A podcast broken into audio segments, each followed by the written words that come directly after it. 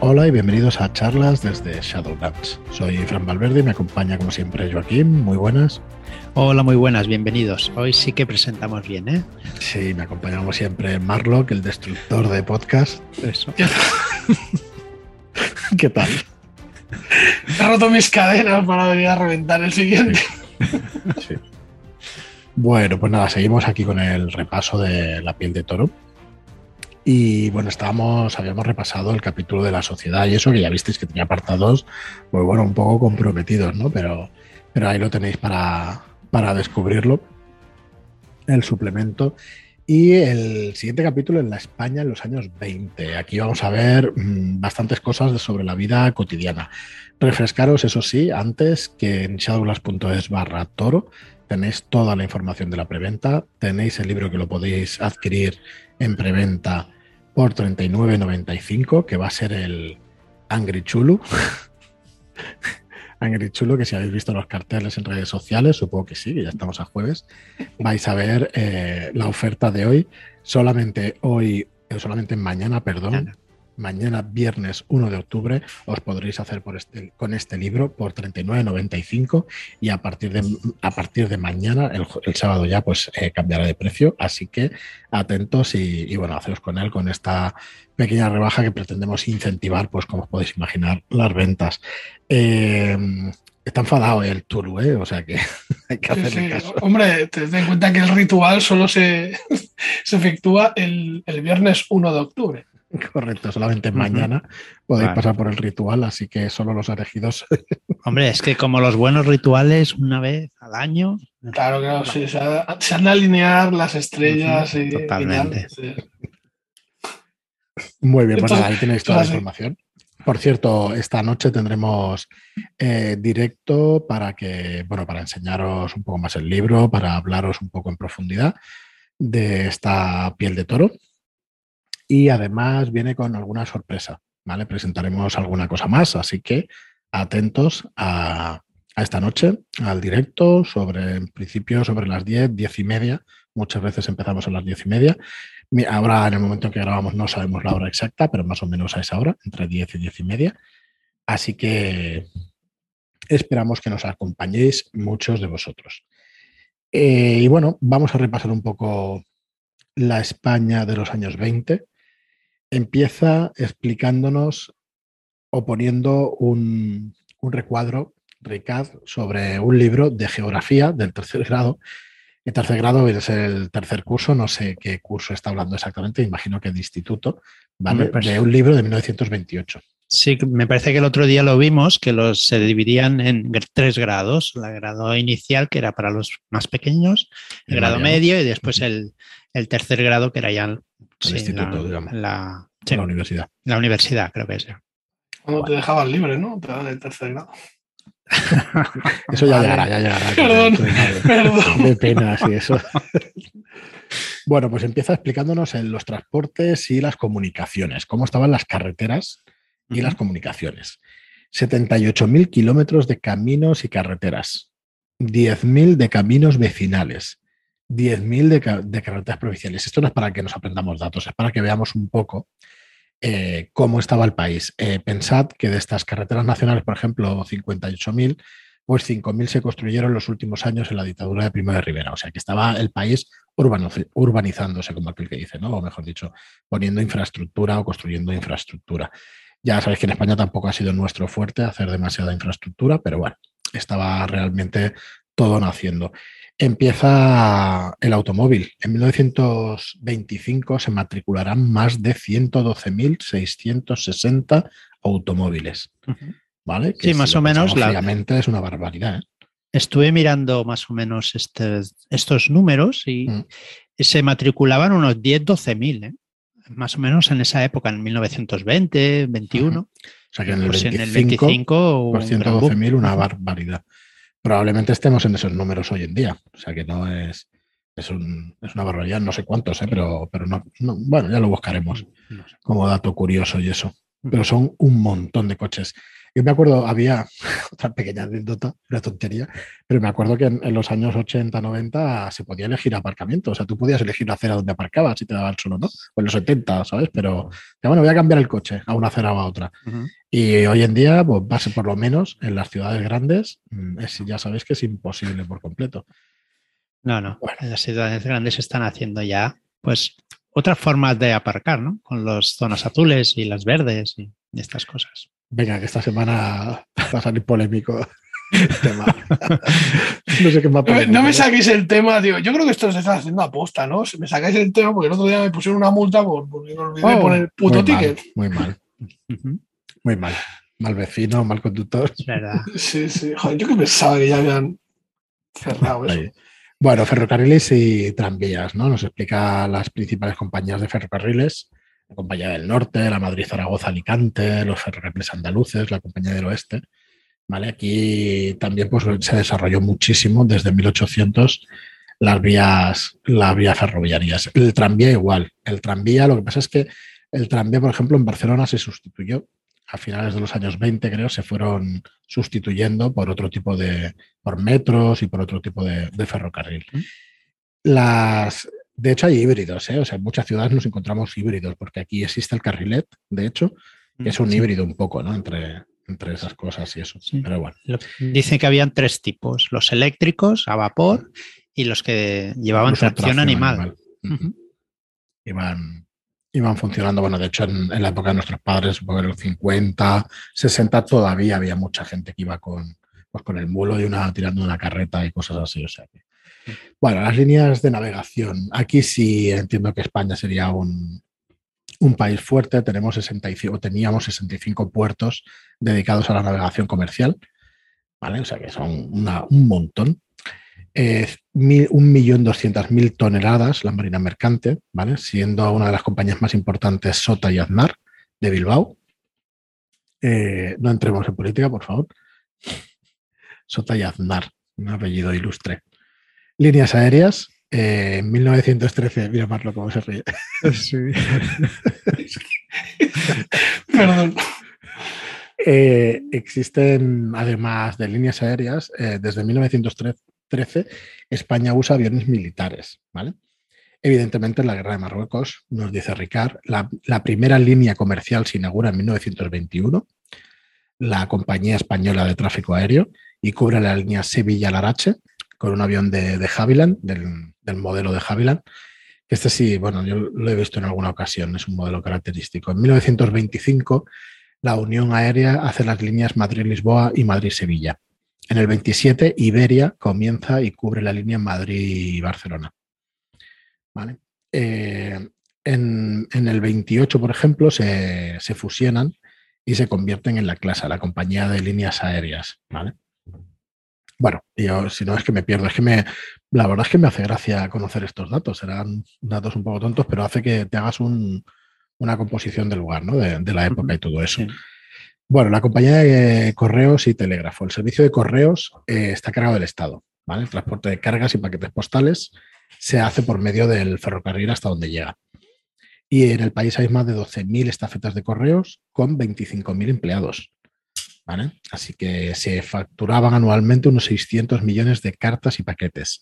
Era el Internet de los emails. De la época. De la época.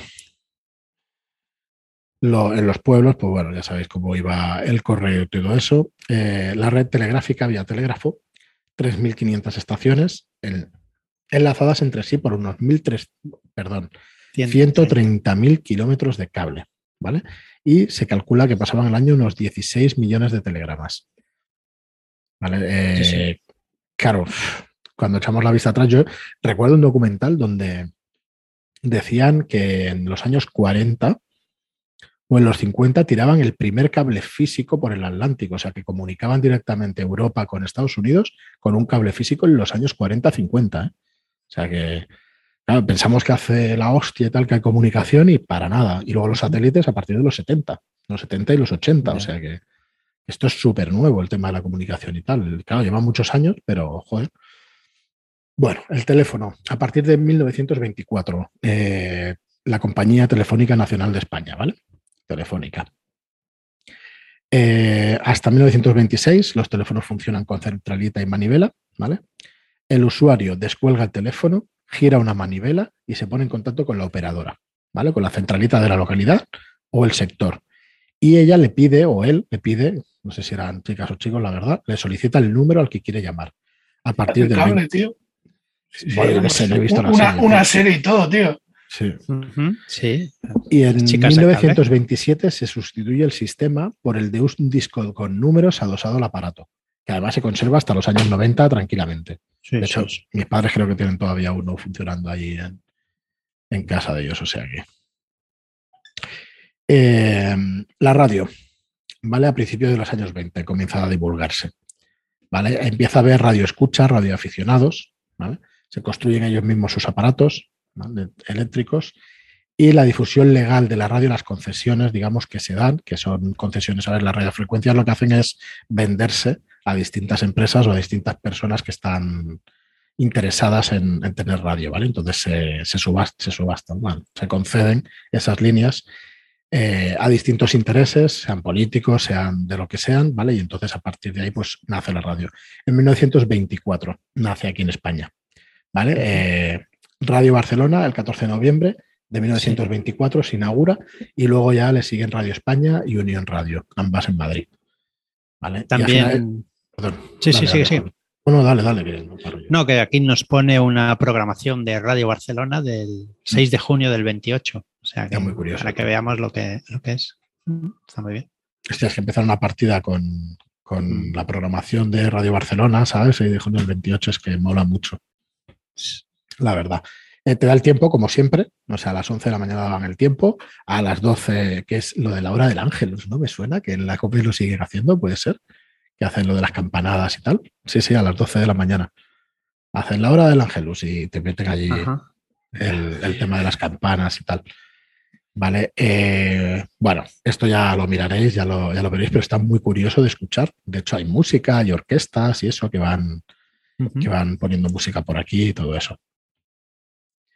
Bueno, luego nos va a explicar el tema de, la, de ir a la moda, de vestir y todo eso. Eh, Marlos, que has cogido referencias visuales, ¿te has mirado este texto del tema de, de la ropa para las clases medias y todo eso? He tirado, sí, bueno, he tirado mucho, de mucha fotografía de la época para, mm. para ver cómo iban vestidos y tal. Ahí sí que pues hay una labor de documentación gráfica, ¿no? Buscando saber pues, qué, tipo de ropa se llevan y, y bueno, pues en principio ha sido sobre todo visual todo. Aquí vamos a dar únicamente pinceladas porque la verdad es que hay bastante texto volcado en, la ropa, nos explica la ropa masculina de ciudad, la, ropa femenina de ciudad, luego la ropa obrera, ¿vale? Y nos da detalles, para que os hagáis una idea, del calzado, por, del calzado, por ejemplo, ¿no? La media bota se usa hasta finales de la Gran Guerra y se sustituye por el zapato de puntera fina o ancha según gustos y modas, ¿vale? Eh, sobre el zapato es un, signo de elegancia llevar un botín. Una especie de cubre zapato de tela que se abotona al tobillo cubriendo el empeine. Supongo que en películas y eso lo recordáis esto. Eh, nos dice Ricard que todo dandy que se precie los llevará. Aunque los zafios y burlones que no saben ir a la moda digan que esta prenda se lleva para ocultar los calcetines largos. O que no se llevan calcetines. Efectivamente, pues habrá un poco de todo, ¿no? Eh, bueno, en, las clases de ciudad y las clases altas y tal, pues claro, que el zapato esté limpio, reluciente, sin que esté cubierto de, polvo y barrio y barro, pues es importante. Así que eh, esta costumbre se dice que viene del siglo pasado y, y, bueno, siempre significa que se evita, van del coche hasta su casa, se evita ir por caminos llenos de polvo, llenos de barro, cuando no de cosas peores. Es que Ricardo es muy directo y muy gráfico. Te, imaginas la mierda en la calle, ¿sabes? Y, joder. Y que los zapatos pues, no están hechos para pisar esas delicatessen. Bueno, nos explica también, como os decía, la ropa femenina. ¿Vale? Eh, lo de las faldas que se van acortando progresivamente, la figura de la mujer que tiende a ser más delgada y esbelta, sin caderas ni pechos excesivamente marcados, la nueva mujer hace deporte, eso influye en la moda. Y todo esto, bueno, por las transformaciones de la sociedad que ya sabemos que, son, que van haciendo. Sí, se van haciendo poco a poco porque al principio coge que vaya eh, coge la moda del siglo XIX, ¿no? Las faldas largas y todo, y después las, las, mujeres más jóvenes ya van cogiendo eh, la moda de los alegres años 20, ¿no? Sí, de hecho, investigando un poquito para, de hecho, para la maqueta del libro, sí que nos hemos dado cuenta de que, por ejemplo, el Nouveau que salió en París, en Francia y todo eso, ya vino aquí a Barcelona o a España pues años después, o sea, no fue a finales del siglo XIX que aquí se estilaba esa moda, sino que llegó pues por esta época, ¿no? Por 1910, 1920, y hay un montón de carteles de cava y de, todo eso que, bueno, que salió esa moda mm, o salió, eh, joder, esa moda, eh, esos carteles y esas cosas típicas de París y eso, pues llegaron aquí muchos años después, ¿no? Bueno, la ropa obrera. Normalmente suelen vestir traje, más o menos usado, y de, y de tela más vasta que las clases media, ¿vale? Eso sí, normalmente en lugar de, sombrero, que eso es de señoritos, llevan gorra de visera o boina, ¿vale? Pañuelos al cuello en lugar de corbata y en ocasiones han de sustituir los carísimos zapatos por las mucho más económicas alpargatas, ¿vale? Luego en el trabajo, pues bueno, llevan cosas más cómodas, ¿vale? Amplios blusones, gorras y pantalones de tela y todo esto. Y en la ropa de campo, pues blusas, pantalones, zamarras, alpargatas. ¿Vale? Las mujeres con vestido de faldas largas hasta el suelo, delantal y mantón para cubrirse la cabeza y los hombros. Eh, muchas de las mujeres campesinas visten de negro, pues siguen la costumbre, ¿vale? De guardar luto riguroso durante cierto tiempo, que en muchos casos era de años. En el caso de familiares próximos, de padres, hermanos y todo eso, eh, durante varios años. O sea que, eh, de hecho, las viudas era para toda la vida. Para toda la vida. Yo me acuerdo de vecinas de mi abuela y tal que estuvieron toda la vida prácticamente. Toda la vida de negros. Los, en los últimos años, que ya se cambió por completo ya y tal, pero es que no le salía a hacerlo de otra manera. Mm. sí, bueno, era otra mentalidad también ya. Personas mayores es mucho más difícil de hacerlas cambiar porque tienen esa mentalidad y ya está. ¿Quién no ha dicho nada de error? Porque no quieran cambiar. Y de Dungeons y de. Eh, bueno, comer, beber y estar, el restaurante y el café. Vale, aquí eh, nos habla de las hambrunas y de los aftargos, ¿vale? Eh, tradicionalmente, bueno, como os podéis imaginar, pues la comida es un signo de ostentación, ¿vale? Así que el ascenso social consiste, entre otras cosas, en pasar de una dieta que donde se come cuando se puede, ¿vale? A otra basada en la sobreabundancia. Así que no es un tema de, de hoy en día todo esto, o sea, y las dietas me refería ahora, pero bueno, en aquel entonces era por necesidad, que no se podía ni comer y comías cuando podías y ya está. Pero bueno, eh, aquí voy a pasar muy de puntillas porque al final hay un montón de referencias, pero vamos a pararnos en el menú de una casa adinerada. Por ejemplo, puede haber huevos ninón, no sé lo que es. ¿Algunos saben lo que es? Huevos ninón. Los clásicos huevos ninón. Ah, vale. Eh, los muslos de, muslos de pavo, esto sí, cebollas asadas como guarnición, patas de cerdo, manitas de ministro, ya sabemos que se llaman también así, ensalada de pimientos como guarnición, tarta de chocolate. Y esto estaba, venía recomendado por la revista eh, Vida Femenina, el ejemplar del 1 al 14 de noviembre de 1928. Había eh, jerarquía social en la bebida. ¿vale? Las clases populares beben vino y los jóvenes modernos consumen bebidas extranjeras, especialmente martinis y whisky and soda. Whisky con soda. Que es bebida de moda, pese que a muchos les resulte una pócima tan intolerante como el aceite de ricino. En caso de los que no quieran beber alcohol, eh, piden esa exótica bebida americana llamada Coca-Cola, que ya existía en la época. En la época.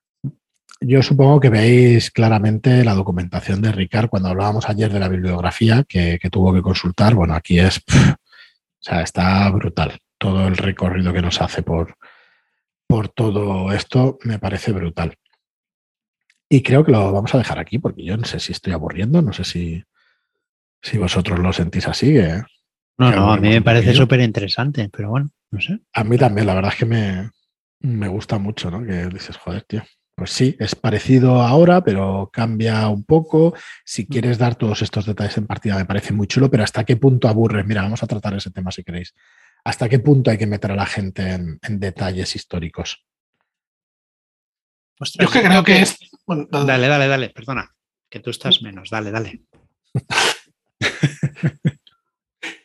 no, iba a decir que, que, a mí me parece que es muy interesante tener esa información y luego hacer uso de lo que mejor te venga en cada momento. El tener los datos, pues te permite usarlos. Si no los tienes, pues no sabes. El improvisar o el no saber si hay, yo qué sé, eh, telégrafo, o sea, teléfono, telégrafo, sí, pues yo qué sé, a lo mejor sí que es importante para desarrollar las historias que quieres contar, ¿no? El saber hasta dónde llega eh, la red de comunicación, ¿no? Pues eh, te puede dar ideas para, partidas, el aislamiento de los pueblos, saber cuándo va a pasar por allí la próxima carreta o, qué tipo de, vehículos eh, y el tiempo que tardan. No sé, todas esas cosas son, yo creo que bastante interesantes para plantear historias. Entonces, mm, creo que en ese sentido, pues hay mucha información útil. Luego también para, darle color, ¿no? O sea, saber pues cómo visten, te puede dar, te puede ayudar a la hora de, describir, ¿no? A los personajes y que es que llamen la atención y precisamente usan muchos adjetivos, ¿no? Que, califican o que ya por sí le dan un estatus al personaje, ¿no? Y, bueno, no sé, en general creo que es información que le da mucho color a las partidas. Que creo que es algo que, que enriquece mucho. Totalmente. Sí, sí, totalmente. Eh, es lo que veo. Si vamos a jugar una partida en, cierta época, pues no sé, contra quizás no lo máximo realista, pero contra más eh, pinceladas realistas le des, pues mejor, más sentido le das a la partida, ¿no? No solo sea que no tienes teléfono móvil, no puedes conectar a Internet y ya está. Me parece un poco soso no sé, entrar en un bar y pedir un sol y sombra, por ejemplo, en, aquella época, pues, eh, eh, pues es, más interesante que no, pues, entrar y pedir una Coca-Cola, no sé, que también existía, pero no, igual en, no en todos los bares. No sé. incluso hablar con, o sea, cuando llamas por teléfono y te, y te habla la, ¿cómo se llama? Joder, no sé el nombre. La operadora. La, operadora, perdón. O sea, interactúas con un PNJ que te puede ser, o sea, le puedes incluso convencer de que te ayude. ¿Sabes? no sé, no hablas con un robot o, no tienes la... O sea, no sé, que, se presta. Se me estaba ocurriendo de llamar directamente al rey así por la operadora y decir, soy el conde de tal. Intentar pegársela a la operadora y a lo mejor te sale bien. Bueno, yo es que creo que movidas de estas han pasado, ¿eh? O sea, no es que sea tan. Seguro, seguro. Mira, el, ¿cómo se llamaba aquel tío que se hizo pasar por la aristocracia? Pero un tío, el pequeño Nicolás, ¿eh? ¿Cómo se llamaba? Sí, ¿no? El Nicolás, este sí, es verdad. Hostia, o sea, que cosas de esas pasan cada, cada cierto tiempo, pues mira algún aprovechado y se, y espabilado y lo hace. A ver, tírame un D100, un pequeño Nicolás. saca un 1 y ya estás dentro. Hostia, correcto. A, mí me parece bien también. Parece bastante bien, en, efectivamente, en su justa medida, ¿no? Pero creo que si se utiliza sutilmente y le vas dando cositas, ostras. a mí me mete un poco más en partida también cuando me lo explican, sin pasarse, pero me mete bastante más en partida, ¿no? Cuando te explican las costumbres, el, eh, imaginaos, vosotros habéis visto la serie del alienista, ¿no? En cuanto ves esa calle de Londres, con eso, perdón, o de, Estados Unidos, con esos carruajes, hostia, si eres capaz de describir eso, hostia, gana, como que gana mucho. ¿eh? Por eso la época victoriana nos atrae también en juegos de rol y tal, porque la conocemos, es cercana, pero es totalmente distinta a lo que se conoce. Si eres capaz de describir la vestimenta, que fíjate, que te dice que, mira, se utiliza la primera vez que se utilizan botines, tal, y todo eso te lo, te lo empapas un poco. Yo creo que no es cuestión de sabérselo de memoria, pero sí de meterte un poco en, el, en la época y eso. Está muy guay. ¿eh? sinceramente, ya hace tiempo que lo leí y no, me esperaba una cosa así amena y, que, está muy bien de, leer y de conocer todos estos datos. Igual así he soltado así en un podcast, como que parecía que me estaba cansando un poco, ¿no? Pero, pero me parece que es muy guay conocer esos detalles y eso. Porque muchas cosas se conocen y otras muchas, pues no tanto no las tenemos presentes. igualmente en otra época, yo recuerdo la balada del español, también es un, módulo de Ricardo Ibáñez que cuando lo miras en detalle, ahí hay un, un trasfondo político brutal. Y hostia, esa época mola porque fue incluso la revolución también mexicana y sale el Pancho Villa y Villa, que fue un personaje real y eso, y al final veías a gente que estaba a sueldo de Estados Unidos y que metía mierda en el gobierno, ¿sabes? Para intentar colocar a los de un bando y los de otro. Y eso Ricardo Ibáñez lo tiene muy presente. Supongo que al ser historiador y eso, pues le tira y, está muy guay. A mí sí me, me gusta bastante. Bueno, pues no sé si llevamos 20 o 25 minutos. Esto de que la aplicación no controle el tiempo, lo llevo fatal. Pero Habrá que comprarte un cronómetro. Joder, sí, tío. Me he apuntado el, minuto que hemos empezado y estoy aquí ya nervioso.